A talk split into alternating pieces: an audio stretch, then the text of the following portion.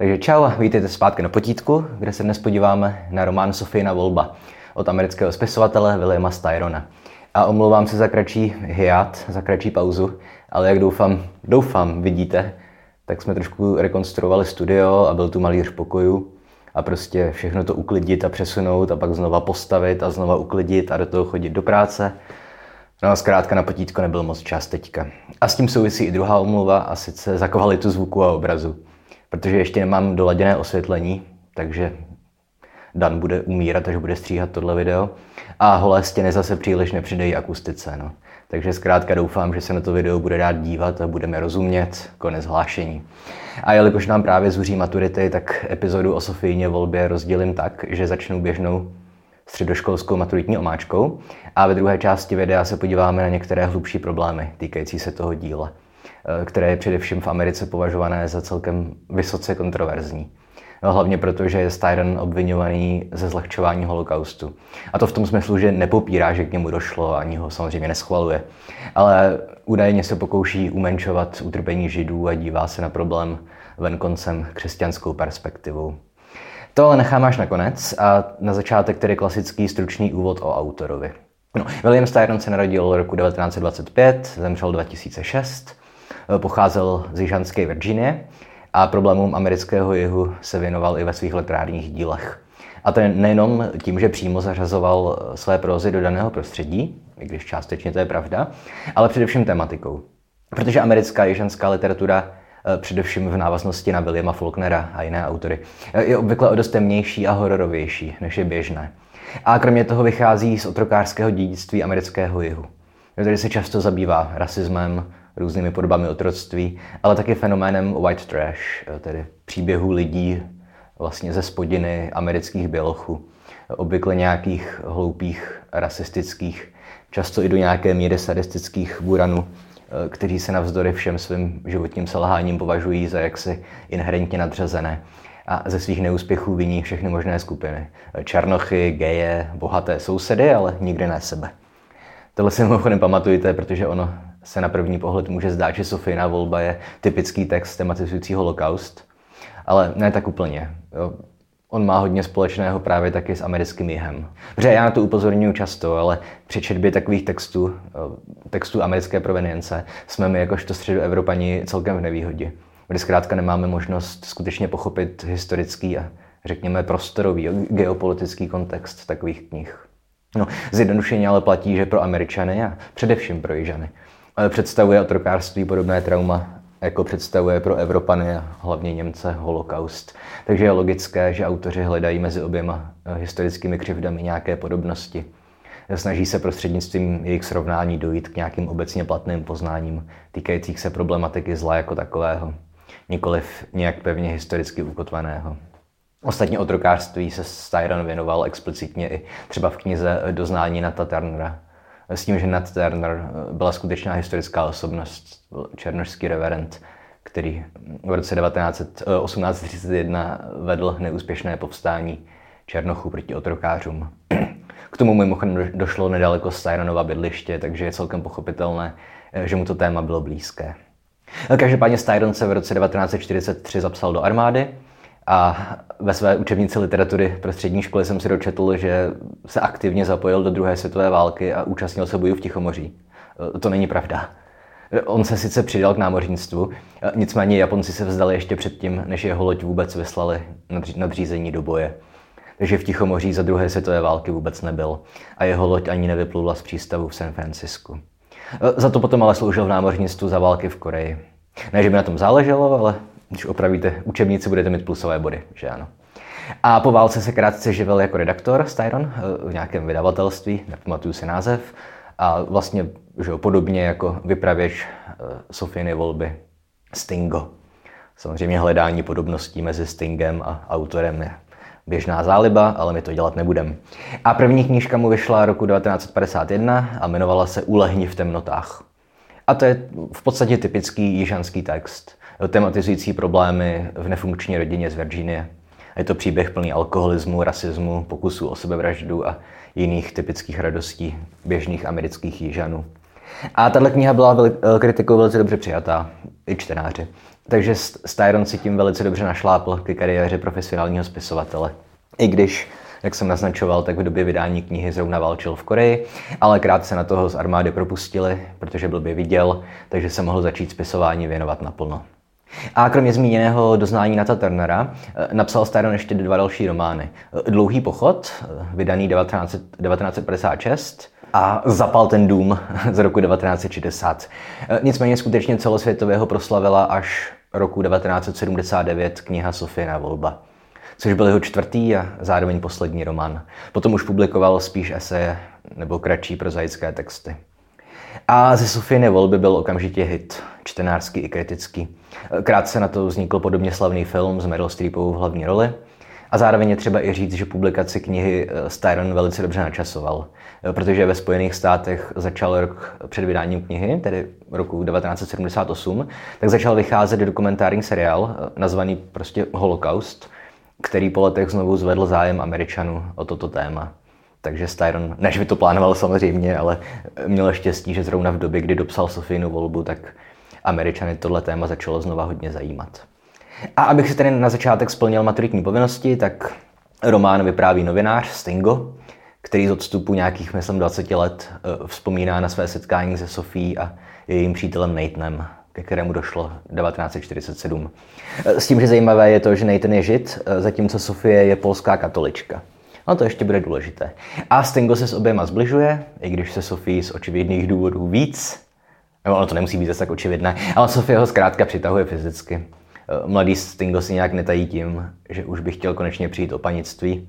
A toho Nathana sice obdivuje, ale má problémy s jeho psychickou nestabilitou a s jeho návaly agrese. Ale tedy Sofie Stingově postupně vypráví své zážitky z Polska před začátkem a během světové války.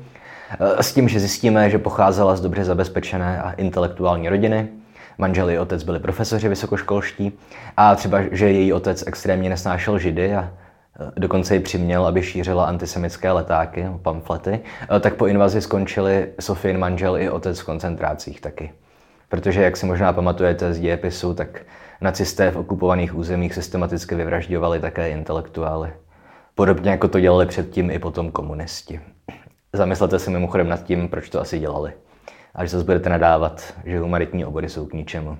No, každopádně po smrti otce a manžela eh, žila Sofie s matkou a svými dvěma dětmi eh, několik let relativně bezpečně ve Varšavě, eh, jenže v roce 1943 spáchala nějaký zanedbatelný prohřešek Tuším, že donesla jídlo nějaké kamarádce, která byla aktivní v odboji. A následkem toho teda skončí Sofie v nejslavnějším v úzovkách vyhlazovacím táboře v Osvětimi. No a po příjezdu do Osvětimi dojde k situaci, která dala jméno celé knize a vlastně i tomu sousloví na volba. To už si dneska žije vlastním životem, i neliterárním. Eh, protože po příjezdu SSák pojmenovaný příznačně Jemand von Niemand, někdo od nikud, eh, tak on poručí Sofii, aby se vybrala, které její dítě zůstane naživu a které poputuje přímo do plynové komory. S tím, že pokud by si nevybrala, pošle samozřejmě do plynu děti obě. Což je, řekl bych, až eh, geniálně kruté. Protože Sofie si prostě jedno dítě vybrat musí. Nic nezíská, pokud na hru nepřistoupí. No a zároveň tím pan Jemand von Niemand dokázal na Sofii přenést část viny. No, nikoliv reálně, Ona je v téhle situaci prostě jenom v roli oběti. Žádnou vinu nemá. Ale v její vlastní mysli rozhodně vinu pociťuje. Jak zjistíme později, tak takovou vinu, ze kterou se nedá žít. E, zároveň, když říkám, že Sofie je v roli oběti, tak e, to úplně neplatí pro celou knihu. E, protože ono, když spojujeme název Sofina volba výhradně s tou situací, kdy si musí vybrat, které dítě nechá zavraždit, tak to není úplně na 100% přesné. Protože těch voleb udělá Sofie několik. No, třeba rozhodne se nezapojit do odboje, i když ji ta kamarádka přemlouvá. V koncentračním táboře potom podlézá Rudolfu Hessovi. To byl mimochodem i v reálné historii velitel Osvětimi a částečně zakladatel. Symbolicky mu pak po válce postavili šibenici před osvětímským krematoriem. Každopádně v románu pro něj Sofie pracuje jako sekretářka nebo sténografka, nebo jak se tomu říká, ale aktivně se ho pokouší svádět. Očividně ne, že by ho milovala, ale proto, aby zachránila život svému synovi kterého si vybrala při scéně s Jemandem von Niemand. A tím se zároveň dostáváme k problematice filozofie, filozofie té knihy. Protože je román je různých filozofických úvah, především o otázce viny plný. Protože Sofie udělá některá rozhodnutí, která na první pohled asi můžeme považovat za špatná, neetická. No tedy, jak jsem zmiňoval, šíří antisemické texty, i když do nějaké míry proti své vůli. Jenže ono není někde snadné postavit se vlastním rodičům. Zmiňoval jsem, že ten její otec byl silný antisemita nutili k tomu. A zvlášť, že Sofie je katolička a víme, co nám o vztahu k rodičům říká křesťanská a židovská tradice. No, dále se za války nepřidá k odboji. Jenže opět, jak mi kdysi řekl básník Ondřej Fibich, hrdinství není povinnost. Opět někdo by protestoval, někdo by říkal, že to je prostě postavit se zlu je občanská povinnost, ale to už je na debatu. No a to, že sváděla velitele koncentráku, aby zachránila svoje poslední žijící dítě, to by jim, to by jim mohl, myslím, vyčítat jen ten největší pokrytec. A kromě toho, jak už jsem tuším eh, před lety zmiňoval ve videu o Kateřině Horovicové, tak v podstatě všichni přeživší zo Světimi eh, se ve svých pamětech shodovali, že v táboře žádný koncept hrdinství neexistoval. Že to prostě byla jedna velká hra o přežití, kde jel každý sám na sebe. A opět to prostě nemůže nikdo nikomu vyčítat. A znovu pořád dokola opakuju, že by měli skončit ve spisovatelském pekle všichni, kteří si vymýšlí příběhy o Romeovi a Julii z koncentráku a podobné blbosti, protože tím prostě jenom dehonestují památku všech těch milionů lidí, kteří osvětimí prošli nebo v ní skončili a prostě se jen snažili přežít. A to je jedno, to už bych se zase opakoval. A tak či tak, eh, Sofie víceméně dokončí svůj příběh. A tady pozor na několik věcí. Jo, v první řadě na to, že ona Stingovi celkem často lože, nebo mu zatajuje informace, neříká mu celou pravdu. Takže musíte skutečný příběh celkem opatrně skládat a všímat si různých detailů. Mimochodem není to úplně chronologicky vyprávěné. A ona třeba tvrdí, že její otec byl liberál a nebyl antisemita. To zjistím až později, že to tak bylo. Nebo i celkem dlouho zatajuje, že vůbec měla nějaké děti. A opět jako chápeme proč, že v rámci toho vyprávění. Prostě nechce mluvit o tom traumatu, které potom jí způsobil ten sadistický doktor, ale prostě nemůžete Sofii všechno věřit. Je to celkem, vyžaduje to trošku pečlivější čtení. E, a stejně tak neustále že i ten Sofin boyfriend, že? ten Nathan, který si vymýšlí příběhy o své minulosti a kariéře a ve skutečnosti trpí duševních poruchou, tuším schizofrenii a je závislý na různých návykových látkách. Ale tedy Sofie na etapy, na přeskáčku s časovým odstupem dokončí svůj příběh. No, a vyspí se s tím Stingem, ale druhý den se zase vrátí za tím Nathanem a společně spáchají sebevraždu. Tím naplní osud všech možných reálných i fiktivních přeživších holokaustu a taky imperativ filozofa Teodora Dorna, který nejprve prohlásil, že po osvětimi není možné psát poezii a později to tvrzení opravil na to, že po osvětimi není možné žít. A pokud jde o ty informace, které po vás můžou chtít ve škole, tak vypravěč je očividně jejich formový, Stingo, ale není sám protagonistou, tím je Sofie. A zároveň Sofie, že se sama stává vypravěčkou a opět vypráví svůj vlastní příběh, tedy ty vypravěčské vrstvy, je jich tam víc.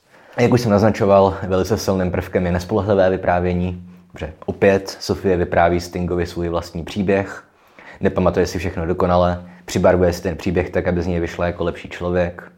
Opět nemluvě o Nathanovi, který lže neustále. Eh, příběh je zároveň vyprávěný z odstupu nějakých 20 let, myslím ten prvotní příběh toho Stinga v roce 1947. Tedy v podstatě Stingo v první rovině příběhu vzpomíná na to, jak vzpomínala Sofie. Což jednak zvyšuje odstup od příběhu, můžeme tam podezřívat všechny ty aktéry z nějakých že jo, chyb v paměti. A kromě toho Stingo několikrát naznačuje, co se v příběhu stane, jo, jaké bude mít směřování. I to je dané tím velkým časovým odstupem. To je ostatně při první četbě celkem dobře odhadnutelné, co se stane. I protože Stingo eh, má občas hodně temné až fatalistické poznámky. No a v jazykovém plánu je pak zajímavé třeba to, že Sofie není očividně rodila mluvčí, anglická, pochází z Polska, takže dělá chyby v angličtině. A dovedete si asi představit, že v pasážích z koncentráku se objevuje řada německých slov, výrazů z táborové hantýrky a samozřejmě i vulgarismu. Očividně SSáci na ty vězně nemluvili spisovnou Němčinou. A to je tedy, myslím, všechno, co byste měli vědět, pokud si tohle video pouštíte, proto abyste si osvěžili paměť před maturitou. A tak se můžeme pustit do zajímavějšího tématu, kde ve zbytku videa bych chtěl mluvit o tom, proč je Sofina volba hlavně v Americe a v Anglii považovaná za kontroverzní knihu. E, s tím, že touhle otázkou se zabývala především oxfordská profesorka literatury e, Sylvia Mate, Odkaz na její studie máte pod videem, pokud byste se o tom chtěli dozvědět víc a z první ruky a nejenom ode mě přežvíkaně. Každopádně jádro problému spočívá v detailu, kterého jste si možná už všimli, když jsem schrnoval děj. A si, že Sofie je katolička, není židovka. A prošla koncentrákem. Zatímco ten její přítel, Nathan, je americký žid, který ovšem zase naopak za války neopustil Ameriku. V koncentráku nikdy nebyl. A Styrenovi se obecně vyčítá takzvaný revizionistický přístup k historii, k historii holokaustu. Revizionismus znamená, že nějak opravujete historii. A oni mu vyčítají, že neviděl holokaust primárně jako židovskou katastrofu, ale jako koncept spadající do širších dějin lidského zla. A tady udělal největší kus práce výzkumné eh, Alvin Hirsch Rosenfeld, historik a judaista, zabývající se právě dějinami holokaustu, to je jeho specializace, eh, který schrnul Steinerovy pozice ehm, na základě jeho různých textů. Jo, nejenom Sofiny volby, ale i jeho esejí o holokaustu. Cituji, a je to v bodech. Za prvé, Přestože Styron uznává židovské utrpení pod vládou nacistů, trvá na tom, abychom osvětím nahlíželi ve více obecných a univerzalistických rámcích, jakožto vražedný útok na lidstvo jako takové, na tak říkajíc celou lidskou rodinu. Za druhé, v souladu s prvním bodem nahlíží Styron sám sebe jako někoho, komu náleží korekce názoru, že holokaust byl namířený výhradně na židy a soustředí se na křesťany, především slovanské, kteří v táborech zahynuli. Za třetí, Osvětím byla protikřesťanská, stejně jako protižidovská, a proto není důvod dávat cokoliv za vinu křesťanům. Za čtvrté, jelikož Styron odmítá historické vysvětlení křesťanského antisemitismu, tíhne k přijímání pohledu prosazovaném Richardem Rubensteinem a mnoha jinými. Tedy nahlíží osvětím jako kapitalistickou otrokářskou společnost a nikoli jako zařízení určené k vyhlazování. Za páté, Vezmeme-li osvětím, jakožto vrcholný příklad evropského barbarství a otrokářství, tak ve srovnání s ním vyznívá jižanské zacházení z Černochy relativně benevolentně. Smysl těchto revizionistických postojů, kulminujících právě v Sofijně volbě, spočívá v tom výjmout holokaust z židovské a křesťanské historie a zařadit ho do obecné historie zla. Neboli Styronovými vlastními slovy – cituje Steinona. Titánské a temné síly hrající roli v historii i moderní společnosti a představující hrozbu pro všechny lidi, nikoli pouze pro židy. Konec citace. A samozřejmě tohle všechno je dost kontroverzní a problematické. A není možné z toho ale zase na druhou stranu vyvodit nějaký jasný jednoznačný závěr. Není prostě možné jen tak říct, že Styron byl antisemita, nebo že ospravedlňoval americké otrokářství a tak podobně jak to myslím trošku naznačuje Rubenstein. Eh, protože je očividně pravda, že v koncentračních táborech neumírali pouze židé. Já jsem se před natáčením, natáčením dohledal eh, všechny ty odhady počtu obětí a u, u židů to nejspíš všichni víme to číslo, že? kolem 6 milionů. No, dále to byly uh, cirka 2 až 3 miliony sovětských zajaců, 2 miliony Poláků, kolem milionu Romů a asi půl milionu ostatních pronásledovaných skupin, tedy postižených lidí, homosexuálů, svědků jehovových. Eh, tedy v hrubých odhadech eh, tvořili židé ve spoustě úvozovek pouhou polovinu obětí. A tímhle by bylo možné tu diskuzi uzavřít. Tedy vzít to tak, že Styron to myslel dobře. Že nepopíral utrpení židů, ale nechtěl, aby se zapomínalo i na ostatní oběti. A mimochodem přesně takhle svoji volbu Styron pořád dokola obhajoval v různých rozhovorech tedy že chtěl, aby se nezapomínalo i na miliony Slovanů a Romů, kteří zahynuli v Osvětimi. Zároveň, když už jsem u rozhovoru, tak Styron napsal, že Sofie nemohla být židovka, že tím by se z ní stalo jen další číslo, 6 milionů plus jedna. A že musela být něčím výjimečná, musela nějak vyčnívat.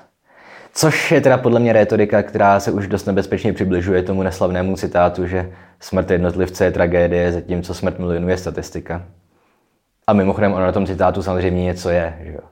On se ten výrok často nesprávně připisuje Stalinovi, nejspíš, aby podtrhnul nějakou jeho ďábelskou auru. Ale lze, lze ho brát šíři, jako konstatování nějaké obecné povahy lidského uvažování. Jo. E, problém ale je, že Styronovi podle jeho vlastních slov šlo doslova o to, aby měl zajímavý příběh. Tedy, že v podstatě udělal to též, co vyčítám Mornsteinové a všem ostatním kýčařům holokaustu. Tedy vzít reálnou historickou tragédii a přetavit ji v dobře prodávanou knížku. Ale i když odhlédneme od tohohle problému, tak Styronův přístup je problematický z více důvodů. E, v první řadě Sylvia Matej upozorňuje na to, e, že takový přístup potom vede k jakému si jako soutěžení v bolesti. A de facto i k poštvávání obětí proti jiným obětem. Že vy v podstatě vytváříte takový ten koncept, že no, my Židi jsme to měli hrozný. Ne, my Romové jsme to měli horší. No a co my Slovani? Že? Namísto toho, abyste spojovali ty skupiny proti společnému nepříteli. No.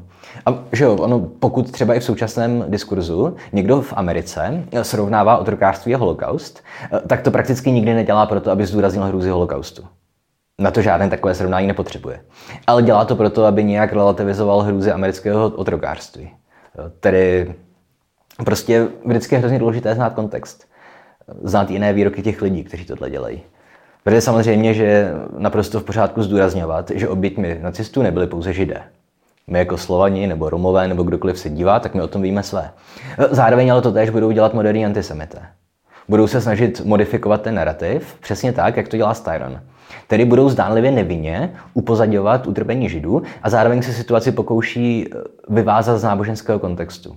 I když zkrátka role křesťanství v rámci antisemitismu je nepopiratelná. Jakkoliv není samozřejmě exkluzivní. A to, to též se týká i spochybňování počtu zavražděných židů.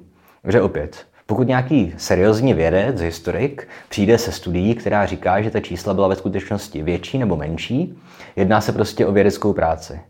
Jakkoliv podle mě ne asi úplně přínosnou, možná jo, těžko říct.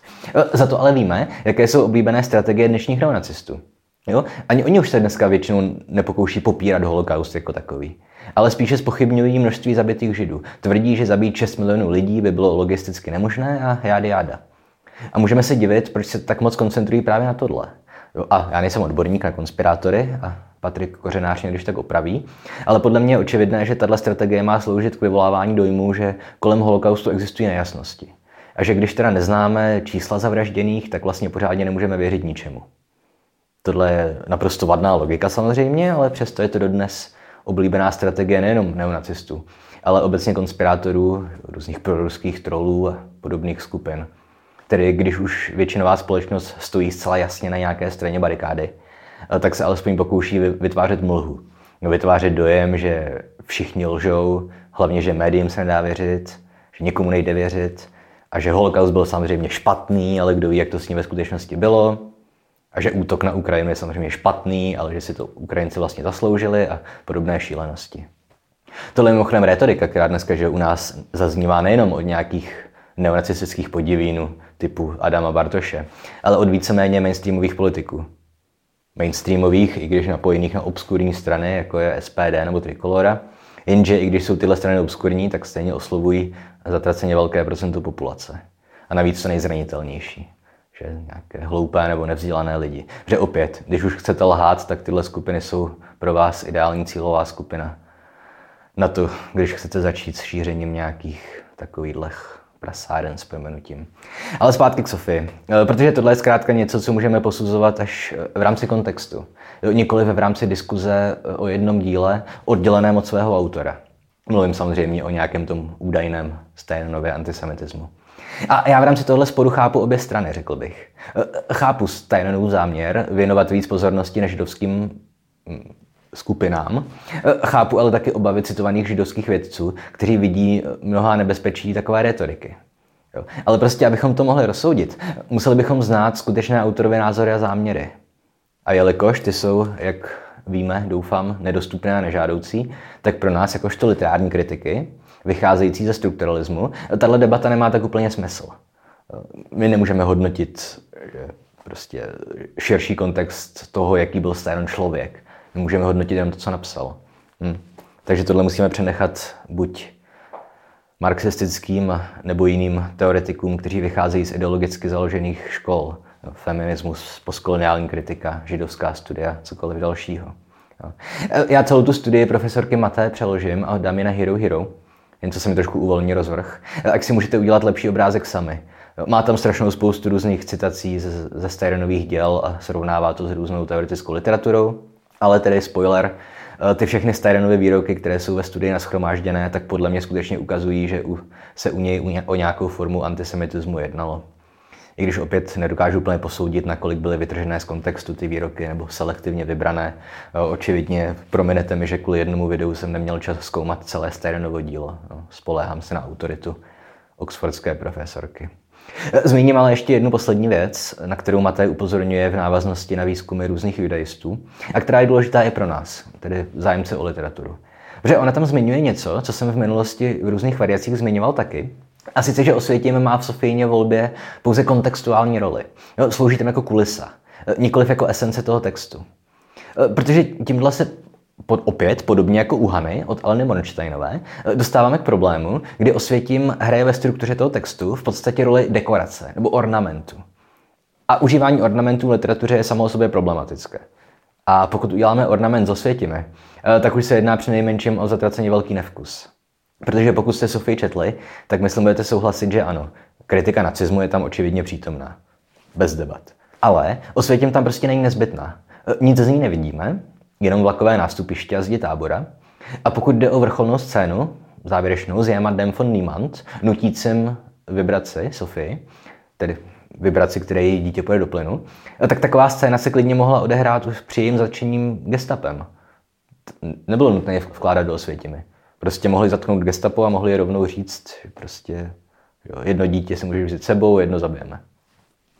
Jo, a můžeme potom autora podezřívat, že když už to tady není antisemita, jak tvrdí fakt hodně velké množství judaistů, tak s citlivým tématem holokaustu zachází do nějaké míry nevkusně a ornamentálně. A to je na rozdíl od antisemitismu pouhý prohřešek proti literárnímu řemeslu, ale je to, myslím, i dobrý argument pro to, že bychom třeba neměli Sofínu volbu nějak, kdo ví, jak zvlášť glorifikovat. Jo, a dělat z ní nějaký příklad toho, jak se má psát o holokaustu což jsem myslím v minulosti taky já sám udělal, ale musím se nad tím znova zamyslet. E, protože ta kniha je zatracený dobře promyšlený a napsaný román. To jako tomu nemůžeme vzít. E, který se ale podle mě vůbec nemusel a možná ani neměl odehrávat tam, kde se odehrává. A opět Styron měl na všechny tady ty výtky odpovědi. Že cítil, že přímo o osvětimi nemá právo psát, že kvůli tomu nikdy nepřekročíme jo, její brány i když on tam byl, ale to nevadí. Jo, ale měl spoustu argumentů, kterými odpovídal na tady ty výtky. Ale opět, tohle už záleží spíš na úsudku každého čtenáře a nesáhneme-li po nějakých ideologicky založených literárních vědných školách, prostě nemáme dost jemné instrumenty na to, abychom to dokázali posoudit. Amen. No, snad jsem to všechno shrnul nějak srozumitelně a jinak to znáte.